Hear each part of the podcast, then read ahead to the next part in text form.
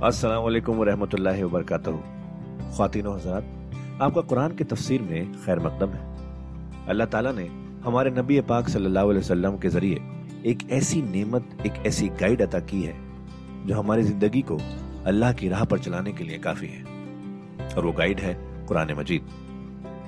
हम सब ये तो जानते ही हैं कि कुरान पढ़ना कितना सवाब का काम है, कितनी नेकियाँ मिलती हैं, और हो भी क्यों ना अल्लाह के अपने अल्फाज जो है पर क्या हमने कभी ये रुक कर सोचा कि कुरान को समझ कर पढ़ने की भी ज़रूरत है?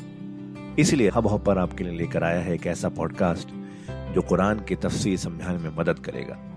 इस पॉडकास्ट का नाम है तफसीर कुरान विद डॉक्टर इसरार अहमद। तो आइए हम सब मिलकर डॉक्टर इसरार के ज़रिए की गई इस कुरान की तफसीर को सुने और अल्लाह की राह पर चलने का वादा करें।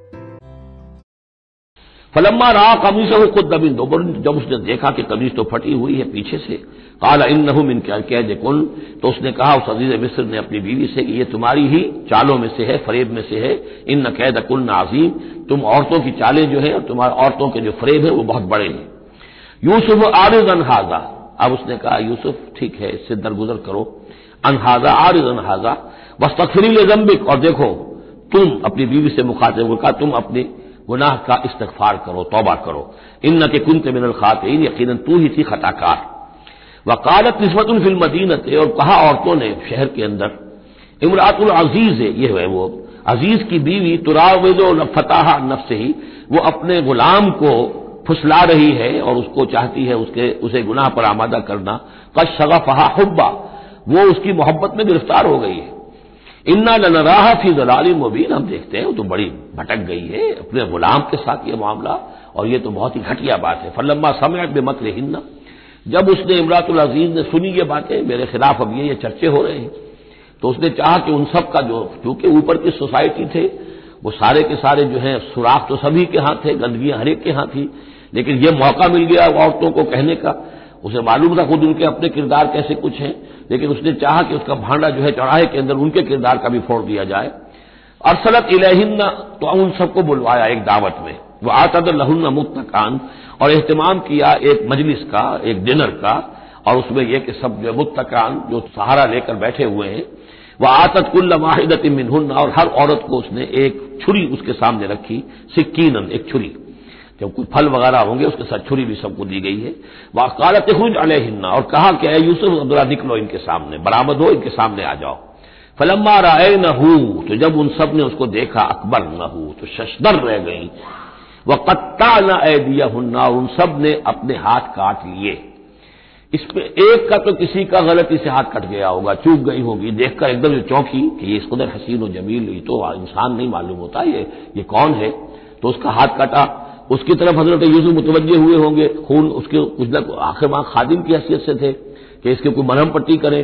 तो हरेक ने यह चाहा कि यह इल्तिफात उसका मेरी तरफ़ भी हो तो सबने अपनी उंगलियाँ काटी। कत्ता ना, अब यहाँ पर यह गलती से बात नहीं हो सकती, इसलिए कि यह कत्ता, यु कत्ते और तख्ती बाब तफील है। इस तफील के अंदर तो एहतमाम और पूरी तरीके से कोई इरादा करके किसी काम को किया जाता है। अपने हाथ काट लिए। वह कुल न हाश महाजा बशरा। उनका कि हाश ये शख्स, ये तो आदमी नहीं है। इन हाजा अल्लाह मलकुन करीम। ये तो मालूम होता है कि कोई बहुत ही बुज़ुर्ग फरिश्ता है। कालत फजाल कुल लजी लुमतुन्नी फ़ी। तो उसने कहा यह है वो जिसके बारे में तुम मुझे मलामत कर रही थी और मुझ पर जो है तुम तान कर रही थी। वलकद रावत तो हो नफ से ही और मैंने उसे यकीन फुसलाना चाहा, गुनाह पर आमादा करना चाहा, फस्तासम। लेकिन वो जमा रहा। वो कायम रहा, वो मुस्तकीम रहा, उसने अपनी इफ्फत और इज़्ज़त की, हिफाजत की। वला लम यफल मामूर और अगर उसने न किया वो जो मैं उसे हुक्म दे रही हूँ लयुस जनन्ना तो वह लाजिमन कैद में पड़ेगा वला यकून मिन सागरीन, और यह कि बहुत ही छोटा जलील और खार होकर रहेगा। इससे आप अंदाज़ा कर लीजिए कि उस ऊँची सोसाइटी का अखलाकी तौर पर उस वक्त क्या हाल हो चुका था। कि धड़ल्ले से यह कह रही है? और उनकी तमाम बेगमात का भी जो मसला था, वो भी सामने आ चुका और उसमें ज़ाहिर बात है कि उसी धड़ल्ले के साथ इसका ऐलान करना अपने गुनाह का कोई उसमें हिजाब महसूस नहीं कर रही। काल रब सिजन अहब इलैया यदून अनिल हज़रत यूसुफ ने दुआ की, परवरदिगार, मुझे कैद ज़्यादा पसंद है उस चीज़ से जिसकी तरफ़ ये मुझे बुला रही है। वही ला तसरीफ अन्नी कैदहुन्ना और अगर ए परवरदिगार तूने मुझसे दूर न कर दिया इनकी चालों को इनकी फरेबों को असमो इलहिन्ना हो सकता है मैं भी उनकी तरफ़ माइल हो जाऊँ। वाकुम मिनल जाहिरीन और मैं जाहिलों में से हो जाऊँ। फस्तजाब लहू रबू तो अल्लाह ताला ने उसके रब ने उसकी दुआ को कबूल किया। फसरफ अनहु कैदहुन्ना और उन सब की औरतों की, की जो चालें थी उनसे उनको बचा लिया। इन नहू हुआ समीउल अलीम यकीन वही है सुनने वाला और जानने वाला।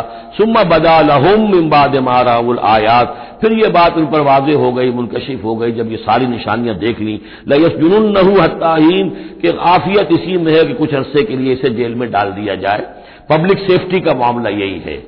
मसलहत आमा का तकाजा यही है। हम अपनी औरतों को तो संभाल के नहीं रख सकते, लेकिन पब्लिक सेफ्टी के लिए इसको जेल में डाल देना चाहिए।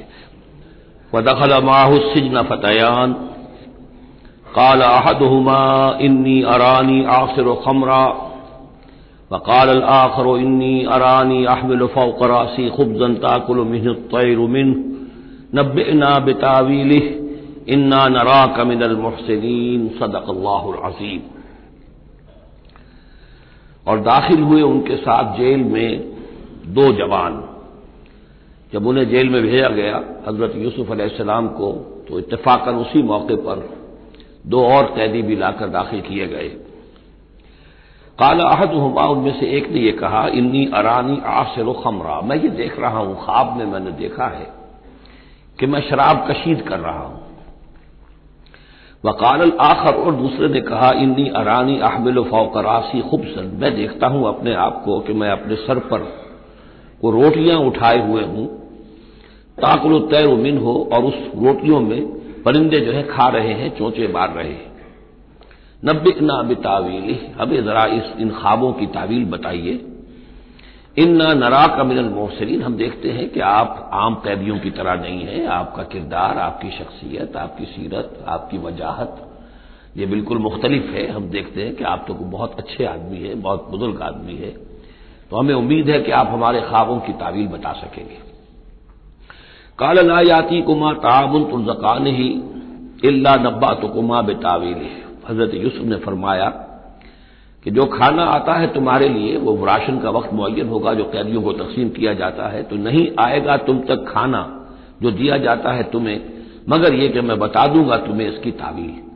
यानी फ़ौरन जवाब नहीं दिया, कुछ उनसे टाइम लिया, कुछ वक्त लिया उन्होंने कि उसमें अपनी तबलीग कर सकें, अपनी बात उसको बता सकें कि जब ये अब मेरी तरफ़ मुतवजे हुए हैं और ये दाई हक का ये काम होता है कि वो हर वक्त इस फ़िक्र में रहे कि किसी भी एक बात से कोई मौका हो, कि कोई खैर की बात किसी से कहने के लिए सही जो है तकरीब पैदा हो जाए तो उस मौके से फ़ायदा उठाया जाए।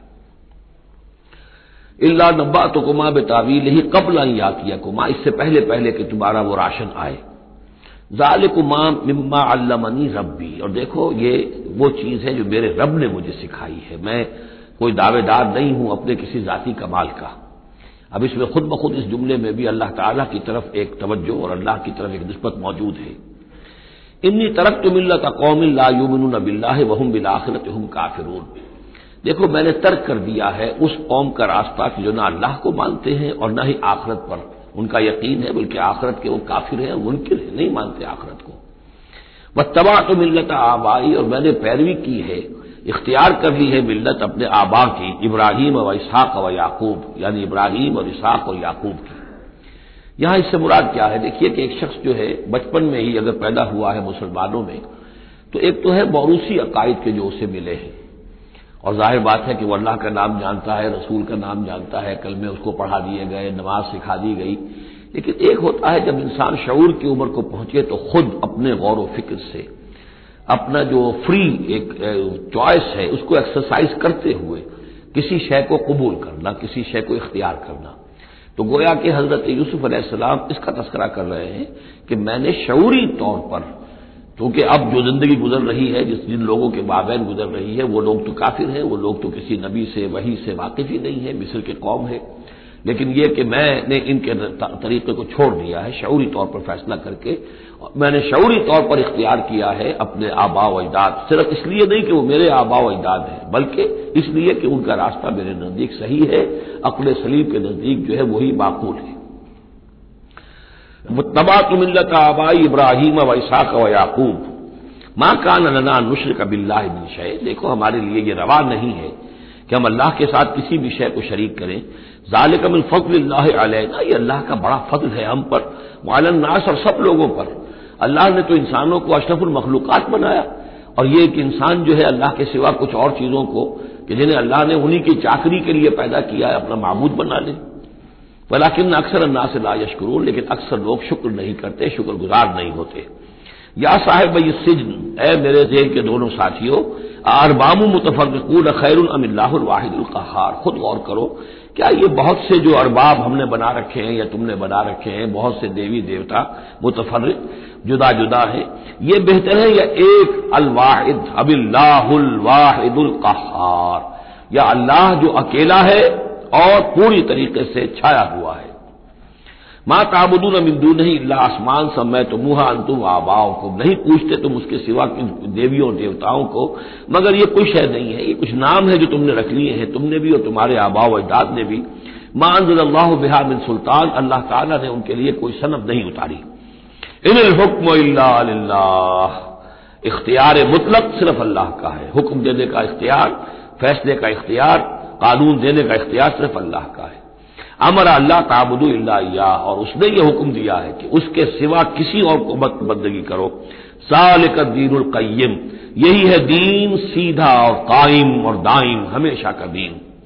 वलाकिन अक्सर नासिलामून लेकिन अक्सर लोग इल्म नहीं रखते।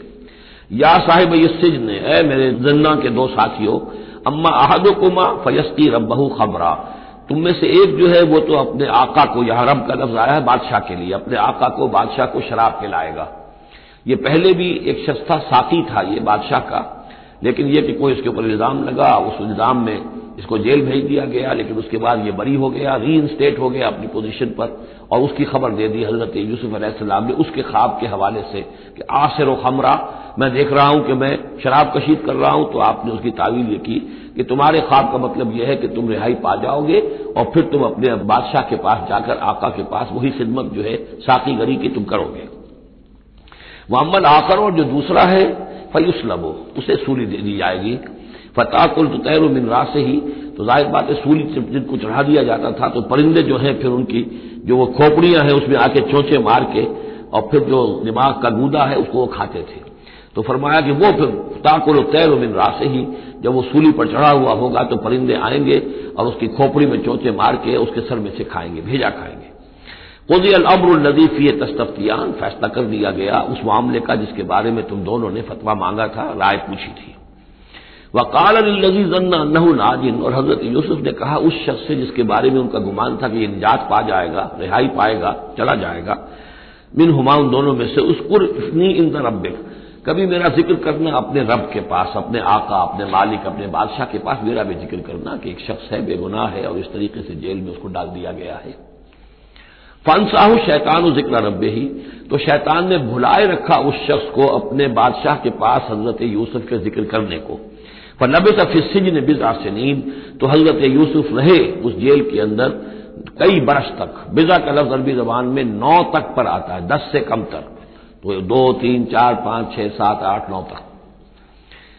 वह कालल मालिक को अब उसके बाद एक नया चैप्टर आ रहा है इस दास्तान का। बादशाह ने कहा कालल मलिक को अपने दरबार में। अब यहाँ ये नोट कर लीजिए कि इस वक्त का जो मिस्र का ये बादशाह है, ये फराइना में से नहीं है। उस वक्त मिस्र में हुकूमत थी जिनको तारीख में कहते हैं हिक्सॉस किंग्स, चरवाहे बादशाह। हुआ यह था कि यही जो अरब का डेजर्ट था, जिस नक्शे में आपने देखा है, हमेशा तारीख में ऐसा होता रहा है कि डेजर्ट में कुछ कुत जो है, ह्यूमन पोटेंशियल डेवलप्ड होता है, फिर वो आकर जो मुतमदन इलाके होते हैं, उन पर हमला करता है। और फिर या तो लूट मार करके वापस आ जाते हैं या वहाँ पर अपनी हुकूमतें भी कायम कर लेते हैं। तो इसी जजीरा नुमाए अरब से कोई कौम निकली, कोई कबीला निकला, जोरदार था, उसने हमला किया मिस्र पर और मिस्र के जो मकामी लोग थे, वहाँ की किब्ती कौम की उसे अपना गुलाम बना लिया और खुद अपनी हुकूमत कायम कर ली। तो चरवाहे बादशाह कहलाते हैं कि ये सेहरा से आए थे, चरवाहे थे और ये आकर यहाँ बादशाह बन गए। गोया कि ये लोकल नहीं थे, बादशाह थे फरायना में से नहीं थे फरायना के खानदान में से नहीं थे, बल्कि खुद अरब थे।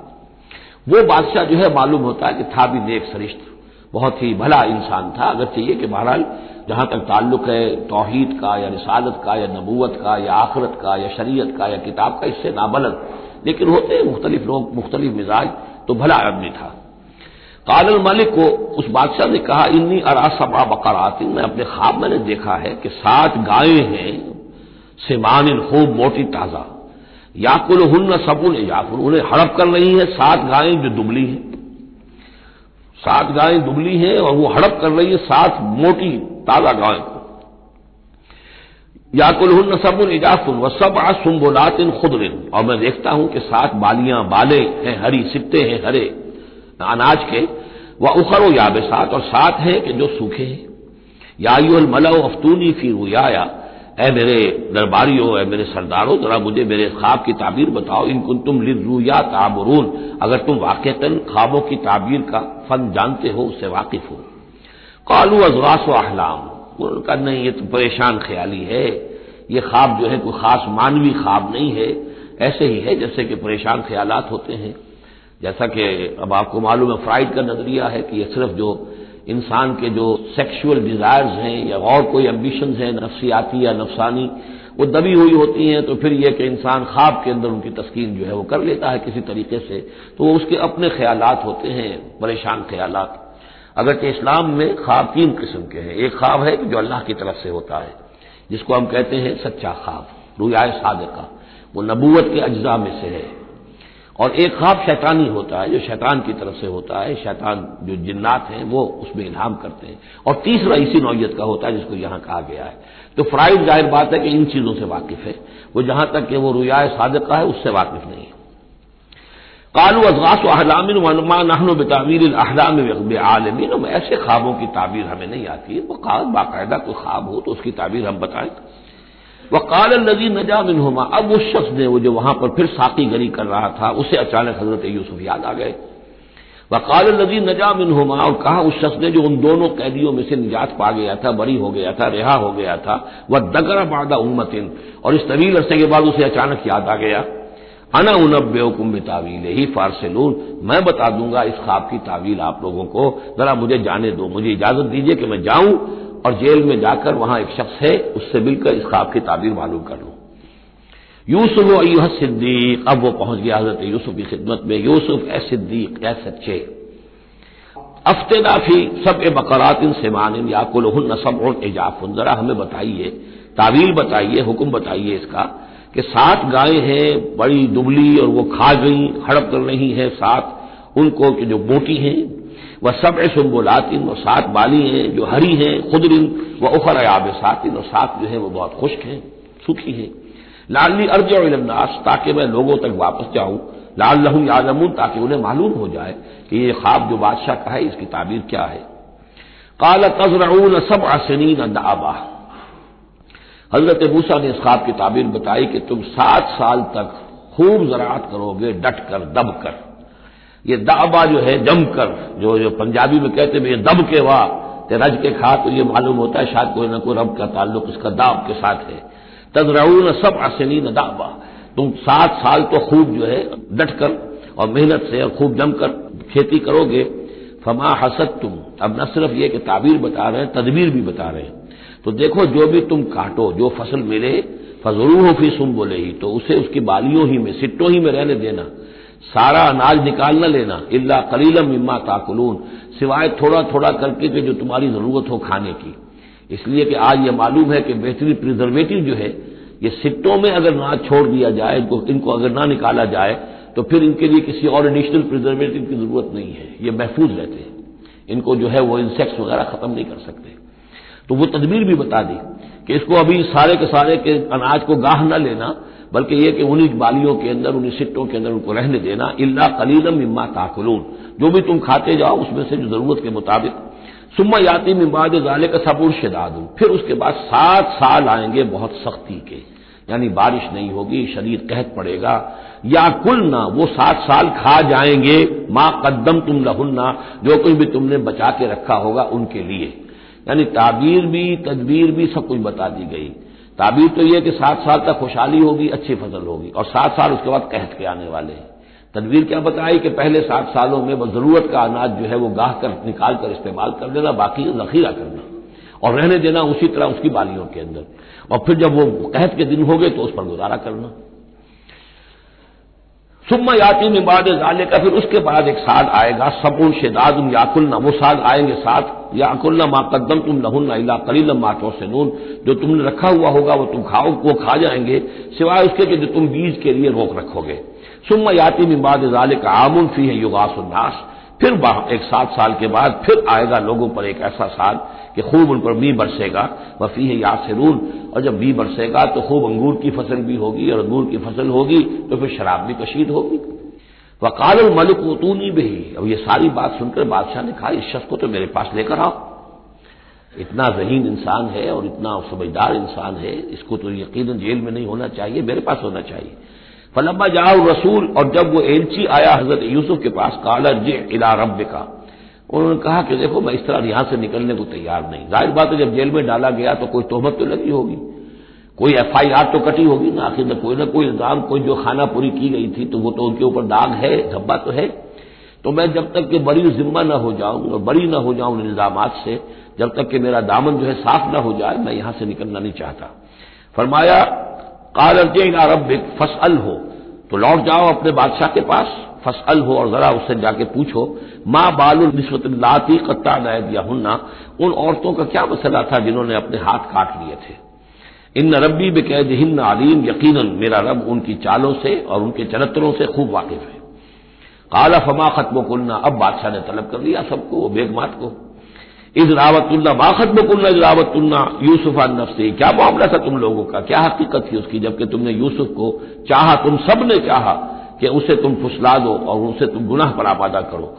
कुल नहाशा मा आलिमना अलमसू उन सबने कहा कि अल्लाह गवाह है, उसके बारे में हमारे इल्म में कोई बुराई नहीं है। उसके नीयत में कोई बुराई, उसकी तरफ़ से कोई इकदाम, उसकी तरफ़ से कोई गलत जो है काम कतन नहीं। जो भी कुछ थी गलती, वो हमारी थी। कालत इमरातुल अज़ीज़, अब वो उस इमरातुल अज़ीज़ ने भी, जिसका नाम जुलेखा मशहूर है, उसने भी कहा अल आना हसल हक। अब तो हक वाजे हो गया। वो जो भी कुछ था, उसका पर्दा चाक हो गया। अनरावत तो हुआ नफ्स ही मैंने ही असल में उसको फुसलाना चाहा था, मैंने ही उसे गुनाह पर आबादा करना चाहा था वही नहुल अमिन सादकीन, और वो बिल्कुल सच्चा है, उसने कोई गलत बयानी नहीं की है। तो खातिन हजरात, ये था आज का एपिसोड। अभी तफसीर बाकी है। पूरी तफसीर सुनने के लिए अगला एपिसोड सुनना ना भूलें। ज़रूरी है कि हम कुरान को पूरी तरह से अच्छे से लफ्ज ब लफ्ज समझें। इसलिए अगले एपिसोड में आपका इंतज़ार है। सुनते रहिए ये पॉडकास्ट जिसका नाम है तफसीर कुरान विद डॉक्टर इसलार अहमद, सिर्फ़ हब हॉपर पर।